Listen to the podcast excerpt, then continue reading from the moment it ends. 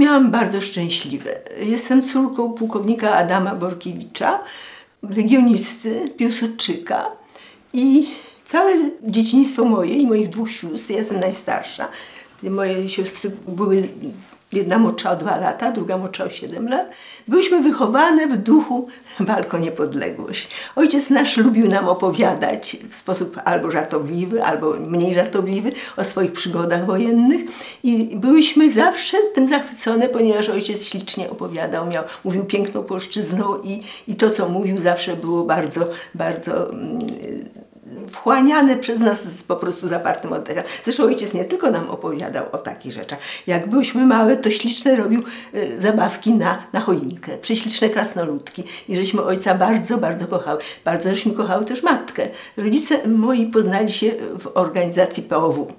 Więc może, możecie Państwo sobie wyobrazić, może Państwo sobie wyobrazić, Pan może sobie wyobrazić, że w domu panowała taka atmosfera, jaka może panować właśnie w domu, gdzie rodzice byli zaangażowani za swoich młodych lat, obydwoje, w walce o niepodległość Polski. Czy atmosfera bardzo patriotyczna? Nie lubię tego słowa patriotyczna i bardzo nie, nie, nie lubię tego słowa. Proszę Pani, była taka atmosfera, jaka panowała u, u, u większości, a zwłaszcza u tych, którzy brali udział w walce o, o niepodległość Polski, no to, to też zrozumiała, że taka atmosfera panowała później wśród dzieci. Ojciec mój przez pierwsze dni wojny, gdy wybuchła wojna z Niemcami, był przy w takiej jakiejś, trudno mi powiedzieć jak się nazywa ta instytucja, to było przy generalnym, przepraszam, przy marszałku Śmigłym to wszystko było, a 8 e, września został oddelegowany do obrony Lwowa. I pamiętam kartkę, jaką napisał. Idąc na potrzebę wojenną z Niemcami, wszystko co posiadam, i tu było wymienione, ofiaruję, oddaję mojej żonie, Zdzisławie z Świtalskich Borkiewiczowej, a trzem moim córkom, Annie, Jadwidze i Marii, dobre imię żołnierza Józefa Piłsudskiego. Pięknie. No nieślicznie? A jak. Pani pamięta wybuch wojny? Była Pani wtedy już dorosłą osobą. Proszę Pani, wybuch wojny, byłam, byłam skończona, miałam 17 lat, zdałam już maturę w szkole słowackiego w Warszawie i mm, wybuch wojny, no to nie była taka rzecz straszna. Byliśmy przygotowani mniej więcej, że coś się stanie. Natomiast później kapitulacja to było coś strasznego. Bo mnie się już w ogóle żyć nie chciało, pamiętam wtedy. To była rozpacz okropna. To była rozpacz straszna, proszę Pani wejście Niemców do, do Warszawy, to, to była rzecz, to wydawało mi się, że, że już mi się nie chce w ogóle żyć. Pamiętam, że w rozpaczy byłam straszliwej. Maćka Bitnera poznałam latem 1939 roku. Poznałyśmy ja i moje siostry w czasie pobytu naszego w Żabim na Huculszczyźnie. Tam był oficerski dom wypoczynkowy i tam żeśmy się poznali. Później Maciek, który był, mieszkał przed wojną y, w Lwowie, był zagubiony dość w Warszawie i odnalazł nas, żebyśmy go skontaktowały z jakąś szkołą męską, gdzie były komplety, bo musiał skończyć szkołę przecież, a więc na kompletach. I myśmy wskazały szkołę Batorego, ponieważ znałyśmy kilku kolegów naszych. Szkoła moja Słowackiego miała na przykład wspólne y, wieczorki ze szkołą Batorego. Poza tym ze szkołą Batorego chodziliśmy razem na, mm, do teatrów. Wspólne chodzenie do teatru, wspólne wieczorki sprawiały, że sporo naszych kolegów z rówieśnych klas prostu było nam dobrze znanych i Maćka żeśmy skontaktowały z kimś tam i łatwo się dostał na, na komplety od Batorego. Maciek poprzez właśnie komplety, poprzez kolegów z kompletów szybko się wszedł, prawdopodobnie już bardzo szybko, do konspiracji. I z czasem już w 1942 roku już był w organizacji tej harcerskiej, która była pierwszym etapem mm, późniejszej konspiracyjnej prawda, organizacji, jaką była organizacja wojskowa. I Maciek się zetknął z organizacją szaro-szeregową i w tym czasie przyszedł do mnie, spytał się, czy, czy nie, nie mogłaby tu być skrzynka. No oczywiście, że mogłaby być. No i najpierw była skrzynka dla szarych szeregów, potem dla grup szturmowych i w końcu batalion Zośka. I to trwało, proszę Państwa, dość długo. Zresztą ja nie tylko obsługiwałam batalion Zośka, bo obsługiwałam mój oddział rodzimy, czyli panią Wandę Gerc i, i, i dysk, dywersja i sabotaż kobiet. Z czasem obsługiwałam mojego ojca, bo wrócił jesienią 41 roku, wrócił nielegalnie do kraju i też był przecież w konspiracji. Ojciec zresztą siedząc czasami w kąciku, mówił, słuchaj, czy ty nie możesz poprosić Maćka, żeby nie chodził w tych butach oficerskich? To się rzuca z daleka, że tu wchodzi, wpada jakiś młoda, młodzież w oficerkach. No wiadomo, z kim się kojarzy. A czy nie może Jurek chodzić w tych ciągle białych getrach? Też ciągle widać, co on przychodzi futro kupować, na kartki? No to są przecież sensy. Dlaczego ci koledzy twoi nie mogą jakoś się przebierać i chodzić troszeczkę inaczej ubrani, tak? Codziennie przychodzi ten sam, no po co? I miał rację, ponieważ dość były jednakże mm, te Niemki częstymi gościami, to jakoś to wszystko się przykrywało. Jakoś to wszystko się przykrywało. No zresztą, powiedzmy sobie, przykrywało się mm, czasem o, o, o włosy, jak to się mówi, od wpadki. Bo ja na przykład nie tylko dostawałam karteczki, nie tylko karteczki. W czasie okupacji do poczty używało się bibułek od papierosów. To były cieniuteńkie, cieniuteńkie, pisało się nad ołówkiem. Ja na przykład miałam taką, do, jak się pisało atramentem maczanym, z piórem mieczanym w atramencie i chciało później się, to taka suszarka, to była takie okrągłe, takie coś, coś i ta, jak się odkręcało, to ja w tej suszarce mogłam zmieścić sobie pocztę. Ale oprócz poczty od czasu do czasu przesyłki były innego rodzaju, a więc pistolet. A więc do pistoletu, prawda, mm, ładunki i tak dalej. Ja, nie mając jakiegoś dobrego schowka, chowałam bardzo często w rękawie, wsadzałam do rękawa od futra. I na przykład przychodziła jakaś Niemka, przymierzała jedno futro, drugie futro, ja wyjmowałam futro z wystawy, a ona nie mogła wsadzić ręki do, no więc ja trochę spieszona, mówię, no ein, ein moment, ein moment, bitte, ein moment, ein moment, wyjmowałam, wyjmowałam i kładłam niedbałym ruchem obok, żeby ona nie myślała, że ja tam coś mam. Żeby po prostu, żeby rękaw lepiej wisiał na, na, na wystawie, to wsadzałam tam jakiś tam ładunek. Ale one nie, nie, przeważnie Niemka, Niemki niczego nie podejrzewały, były mało domyślne, były absolutnie niedomyślne, jeśli chodzi o te sprawy. Był sklep z futrami. Aleksander Zajkowski, futra i lisy. Aleje Jerozymskiej. I ten sklep i ta skrzynka funkcjonowała aż prawie do, do wiosny, do późnej wiosny roku 44. I dopiero wtedy można powiedzieć, że zawdzięczam życie jednemu z moich kolegów zośkowych, Jurkowi Pepłowskiemu, pseudonim Jurek TK, który powiedział, słuchaj, już koło ciebie tutaj ten grajek siedzi i pilnuje ciebie i obserwuje ciebie, więc ja już y, daję dowódcy naszemu meldunek, żeby zlikwidowano tą skrzynkę u ciebie. Już nie może tu być żadna skrzynka, a nawet ty byś najlepiej zrobiła, żebyś przestała tu pracować, bo może skrzynki już nie być, a ciebie zaresztują. Właściwie uratował mi życie, bo Pojechał do mojej matki powiedział, niech pani jutro Hani nie wypuszcza do pracy, dlatego że tutaj jest obserwator, obserwator w postaci tego grajka. No i moja matka mnie zamknęła na klucz i przyjechała do Warszawy, mówiąc, że ja jestem chora, że pójdę do, do szpitala, że prosi bardzo, żeby, żeby kogoś innego tu dano, bo ja, ja nie będę mogła. No, zamknięto klucz na, na, na zatrzas, bo nikogo nie znaleziono i ja w ten sposób zostałam uratowana przez kolegę.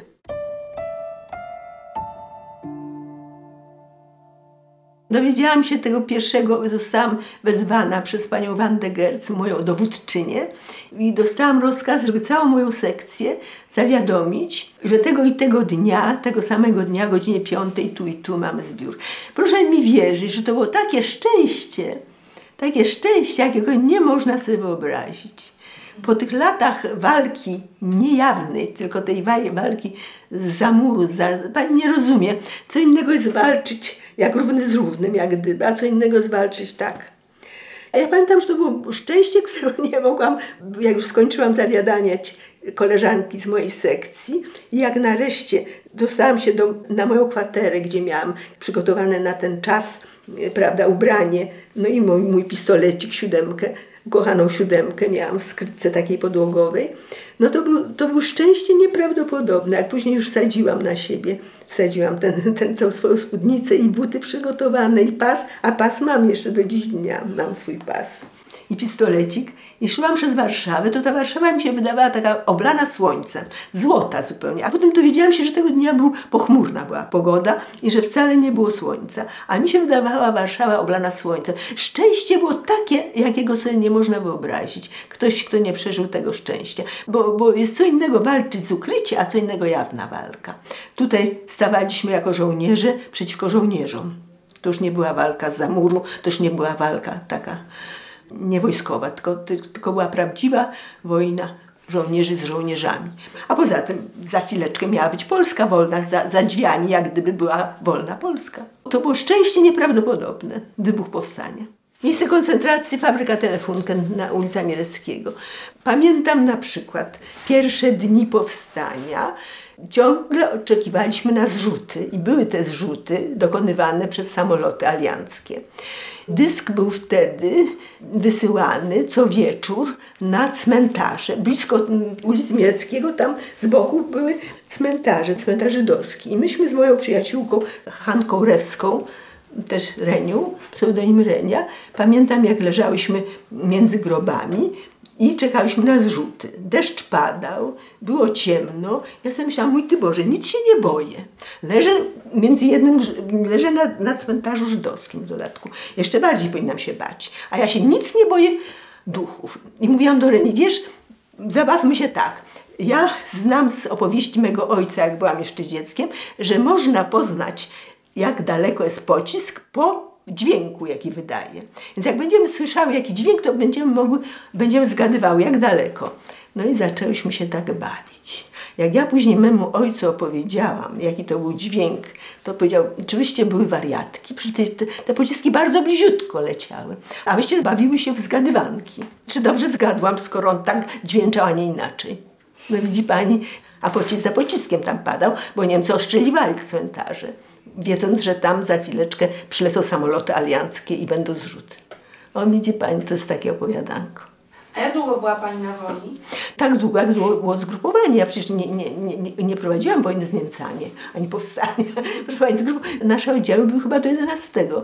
Zgrupowanie Radosław, bo to przecież i Zośka, i, i Dysk, i inne jeszcze e, jednostki należały do zgrupowania Radosław. I nasz szlak to jest najpierw Wola, później Starówka, a później, a później jest Czerniaków. Na Czerniakowie już nie byłam, ponieważ byłam ciężko ranna pod koniec Pod, między w połowie, jak byłam, byliśmy już na starówce, ubłagałam moją dowódczynię, żeby zostać łączniczką w Zośce, dlatego że wtedy byłam bardziej y, funkcyjna po prostu. No i zostałam łączniczką Andrzeja Morro i poznałam go dobrze, a ponieważ znałam przedtem Maćka, i znałam Włodka, znałam dowódców pierwszej kompanii, więc jak pisałam później pracę o batalionie Zośka, to mogłam scharakteryzować każdego dowódcę z autentycznej właśnie autopsji, takiej osobistej autopsji. Bo znałam dobrze Maćka, znałam Włodka, znałam Andrzeja Łuskowskiego, znałam, to teraz poznałam e, jako bezpośredniego swojego przełożonego, doskonale poznałam Andrzeja Morro. I to był świetny dowódca, świetny świetny, młody chłopak i mm, przewyższał tamtych wszystkich. Muszę to powiedzieć zupełnie szczerze, chociaż tamtych lepiej znałam. To teraz, pełniąc funkcję Andrzeja, łączniczki Andrzeja Morro, poznałam jego znakomitą, błyskawiczną zdolność do decyzji, znakomitą y, orientację, bez względu na to, jak żeśmy zmieniali nasze miejsce postoju i tak dalej, i tak dalej. Więc mogłam go ocenić jako świetnego, świetnego, bezwzględnie świetnego dowódcę. A jakim był człowiekiem?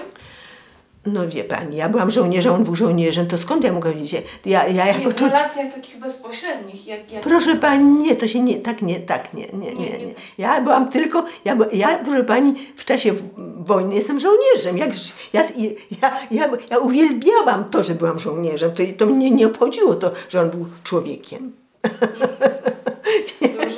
Był, był dowódcą, proszę pani. Ja powiem pani taką rzecz.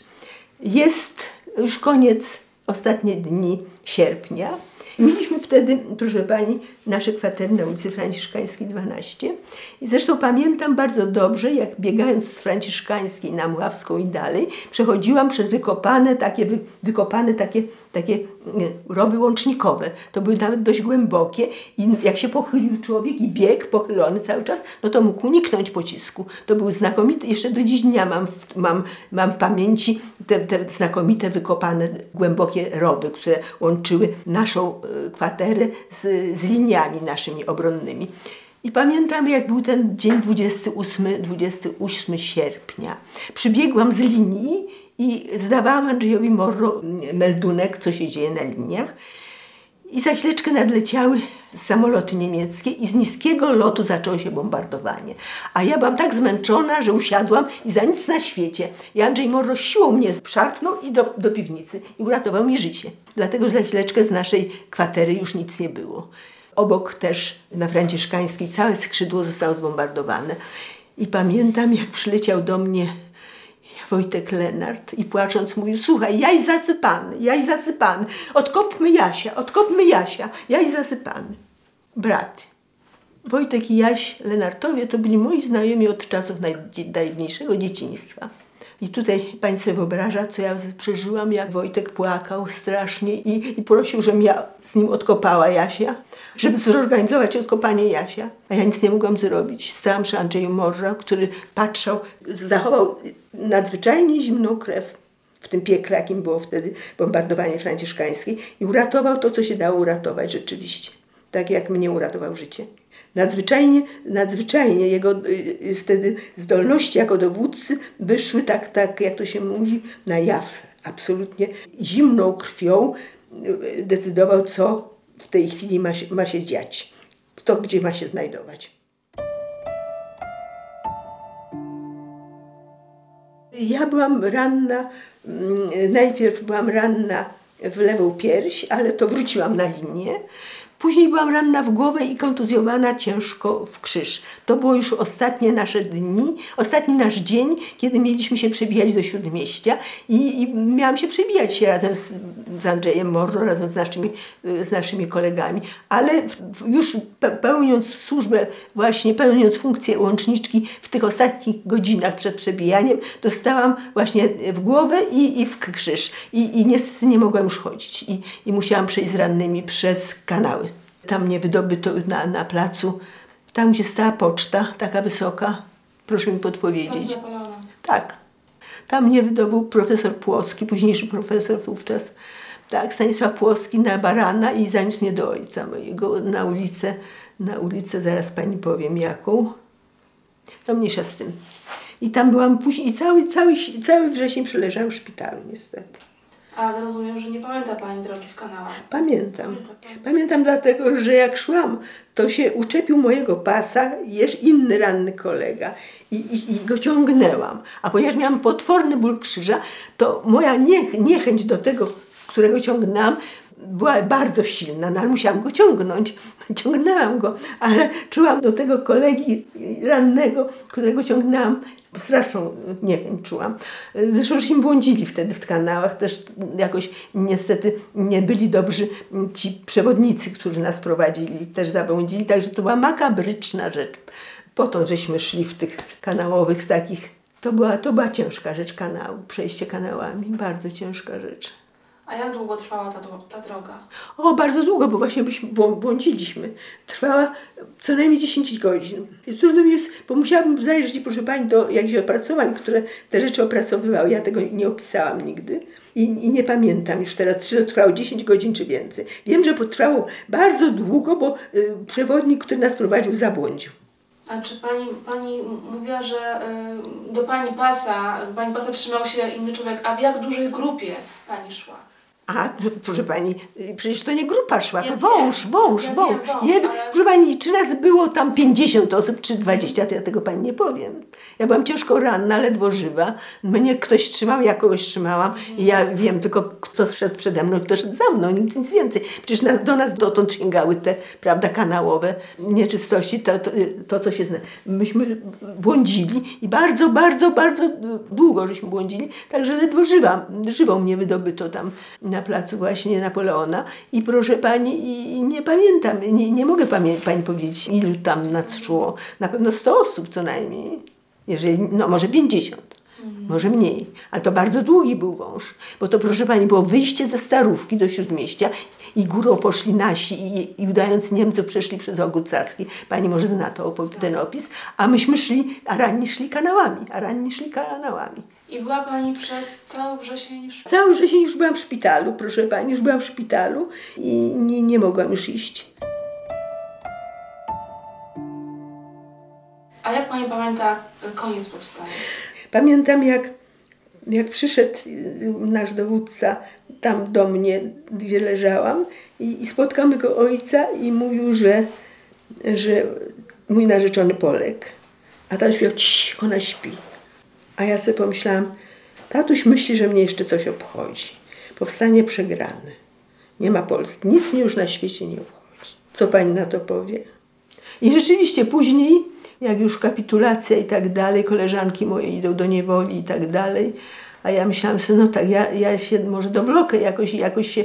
A ojciec powiedział, to ty chcesz iść do niewoli? To prawdziwy żołnierz idzie do niewoli, prawdziwy żołnierz jak tylko może nie idzie do niewoli, a szuka jakiegoś innego wyjścia. No i miał rację. Przebraliśmy się po cywilnemu, no ja y, przebrałam się w ogóle nie byłam już przecież wtedy w mundurze, bo, bo byłam ranna i ojciec mój też nie był w żadnym mundurze, przecież tylko był po cywilnemu. Mm, przebraliśmy się w jakieś takie stare łachy, w jakieś takie długie płaszcze. Ja o kulach, ojciec mój o lasce i udając starych ludzi, żeśmy poszli z ludnością cywilną na Pruszków. Ja pamiętam tylko, że mnie już nic nie obchodziło, wie pani, jak żeśmy wychodzili z mnie już nic nie obchodziło. I pamiętam, jak jeszcze się obróciło, jak żeśmy wychodzili z Warszawy i gdzieś u zbiegu ulicy Wawelskiej też żeśmy przechodzili, gdzie ulica Wawelska do, te, do tego naszego szlaku.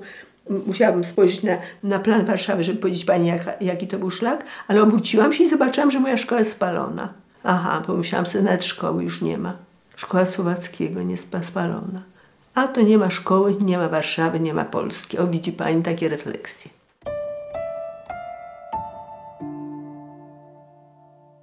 W którym roku nauka została Pani przerwana przez więzienie? Proszę Pani, ja, yy, koledzy moi zostali aresztowani w, zaczęły się aresztowania w roku 48, trwały przez rok 49. Mnie aresztowano na początku roku 50.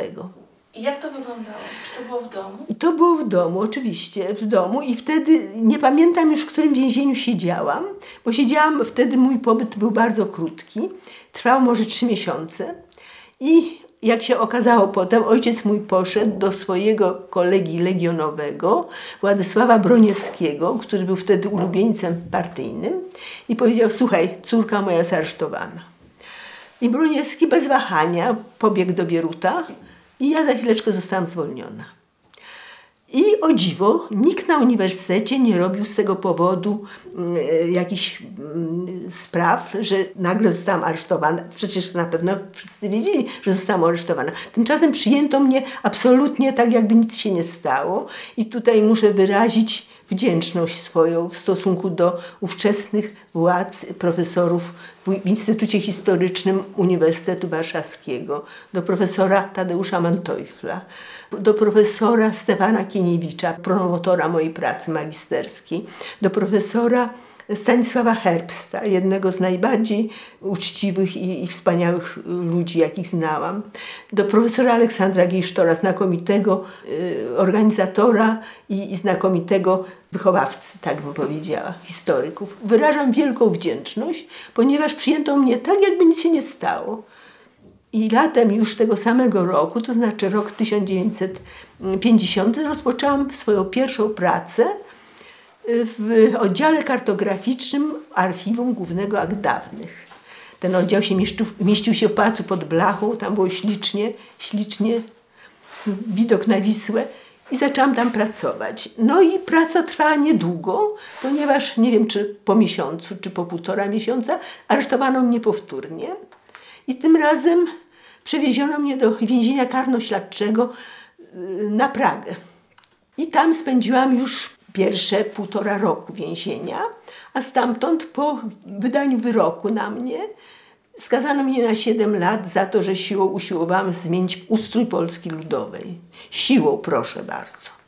Chciałam przed Państwa przyjściem znaleźć swój akt który kiedyś miał mój adwokat, który później przeprowadzał mój, mój proces o rehabilitację, ale nie mogłam znaleźć, no może, może jutro czy kiedyś, jak brzmiał akt oskarżenia, o co oni mnie oskarżą. Musiałabym mieć jakąś wielką potęgą, musiałam być, że chciałam siłą zmienić polski ustrój ludowej, że chciałam siłą wszystko tu obalić komunizm, siłą chciałam obalić komunizm. I po półtora miesięcy, po półtora rocznym siedzeniu tutaj na Pradze, w więzieniu karno-śledczym, odesłano mnie do Fordonu. I tam miałam resztę spędzić. Więc muszę powiedzieć, że tutaj w więzieniu na Pradze, w więzieniu karno-śledczym, gdzie właśnie spędziłam półtora roku, były wyjątkowo ciężkie warunki. Cela była nieduża, ciemna, z betonową podłogą i tam była jedna podwójna prycza, jedna piętrowa, przepraszam, prycza. I przeznaczona była taka cela na dwie osoby najwyżej. Tymczasem było nas w takiej celi przeważnie osiem. Więc dwie, dwie spały na górnej pryczy, pryczy, dwie spały na dolnej pryczy, dwie spały na stole, dwie pod stołem. I muszę powiedzieć, że panowała idealna karność, bo mm, żeśmy się zmieniały miejscami oczywiście, żeby każda nie męczyła się zanadto, śpiąc na podłodze czy na stole. I bardzo dobre koleżanki miałam. Siedziałam jednej celi z Wiesią Pajdak, córką Antoniego Pajdaka. Teraz tutaj w naszej dzielnicy jest ulica Antoniego Pajdaka. No więc tempora mutantur, można powiedzieć w tym momencie. Tempora mutantur, tak. I tutaj muszę opowiedzieć o jednej takiej rzeczy, może nietypowej. Nie, nie będę opowiadać o śledztwie, o tym wszystkim, a natomiast opowiem o takim zjawisku. Myśmy w celi siedziały, my polityczne, siedziałyśmy z pospolitymi więźniarkami. I pospolite więźniarki były bardzo uczynne radziły nam, jak się odnosić do, do oddziałowych. Która oddziałowa jest taka, że może pomóc troszeczkę, a która nie. Która jest wyjątkowo niedobra. Uczyły nas, jak się okrywać tą resztką koca, która niby służyła za koca, to była jakaś resztka podartego, żeby troszkę się ogrzać. Jak się kłaść, żeby na tej pryczy wytrzymać. I tak dalej, i tak dalej. No więc po prostu były dla nas jak gdyby siostrami, te pospolite więźniarki. A myśmy się odwdzięczały. I żeśmy im opowiadały o naszej pracy konspiracyjnej w czasie wojny. I żeśmy im opowiadały, jak to było i tak dalej, jak, do jakiej Polski żeśmy dążyły. I proszę sobie wyobrazić, że te więźniarki słuchały. Słuchały. Więc to była taka cela mm, bardzo może y, nietypowa na tle tego, co słyszę czasem przez radio o warunkach, w jakich znajdowały się więźniarki w okresie salinowskim. Dlatego, że myśmy, to znaczy nietypowa w tym sensie, że myśmy rzeczywiście coś im dawały, jakąś lekcję historii, a one nam się odwdzięczały. I one słuchały tego, co my mówimy z wielkim zainteresowaniem. Więc myśmy miały tu satysfakcję, że może czegoś ich nauczyły, że może te więźniarki już będą miały inny, inne podejście do życia własnego, jak wyjdą z więzienia, prawda? Że ta Polska, że ta Polska jakaś im się inna wyda. No więc miałyśmy tą satysfakcję i proszę mi wierzyć, to była taka lekcja dla nas i dla nich. Bardzo ciekawa. Później w Fordonie nie pamiętam już tego rodzaju, tego rodzaju warunków, dlatego że tam były prawie zawsze tylko same więźniarki polityczne. polityczne. Ale muszę też opisać jedną scenę. Jak myśmy szły na swój krótki, króciuteńki spacer półgodzinny, to taki stary dziadyga, który nas ustawiał w szeregu, to nie mógł się, to nie wiadomo dlaczego, podchodził do każdej więźniarki i z całej siły jej kop, kop, dawał jej takiego kopa swoim buciorem. To było coś okropnego. Ja pamiętam, że kiedyś, kiedyś po prostu nie wytrzymałam i zaczęłam krzyczeć. Straszliwie, ale potwornie. Drzeć się niesamowicie. I proszę sobie wyobrazić, że ten dziad z, z, z, podszedł do mnie Borkiewicz. Borkiewicz, co się dzieje? Borkiewicz, podle, podeszły do, ja przez ten mój wrzask, przyleciały jakieś oddziałowe, myślały, że coś się ze mną złego dzieje, wzięły mnie do, do jakiejś celi, gdzie można było poczekać i dawały mi jakieś środki bodajże na, na uspokojenie. I co ja zyskałam? Że ten stary dziad się zaczął troszkę inaczej, po prostu przestał nas kopać. Ten stary dziadyga który nas szykował do spaceru, absolutnie obchodził nas z daleka i z daleka się trzymał swoje buciory, żeby... a do mnie z daleka pytał się Borkiewicz, jak się czujecie? No więc co? Czy mogę się pochwalić? Ja nie wytrzymałam wtedy. Zaczęłam wrzeszczeć po prostu jak zwariowana. Przez to upodlenie. Tak, tak, że on, że on, że on, po, no i proszę pani, nie, upodlenie raz, a dwa, że to bolało. On podchodził do każdej więźniarki z całej siły tym buciorem kopnął ją po kolei, no proszę pani. Cóż za jakiś wyrafinowany u starego człowieka jakiś brak zupełnie y, ludzkich, ludzkich jakichś uczuć. No, taki wyprany chemicznie z jakichś ludzkich uczuć, można powiedzieć, dziadyga, który tam służył. No dlatego go trzymano, dlatego go trzymano. Hordon to było ciężkie więzienie. Jak wyglądały warunki życia tam? Proszę pani, ja bardzo słabo pamiętam. Musiałabym wziąć jakąś koleżankę. Ja tylko pamiętam później. Była tam duża, warunki były tam oczywiście ciężkie, ale była też pracownia, y, hafciarska pracownia, w której warunki były troszkę lżejsze. Myśmy haftowały patki dla milicji.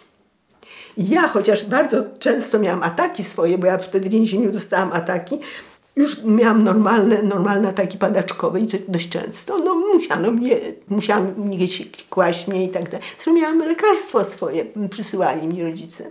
Mam do dziś dnia pudełeczko, gdzie jest, były moje lekarstwa i gdzie jest napisane Borkiewicz, cela taka i taka, więc mam ten. Aha, a mogłabym paniom pokazać jeszcze jedną rzecz, bo mówimy o rzeczach okropnych, że myśmy więźniarki, myśmy sobie, proszę pani, oprócz pukania do celi i wprawiania się w morsie, w morsie z alfabetem, w alfabecie morsa, tak, żeśmy robiły bardzo ładne rzeczy z chleba.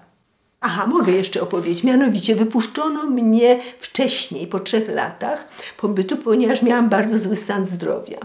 Więc mieli już mnie dość z moim stanem zdrowia. I wyszłam tak zwana wypuszczona warunkowo.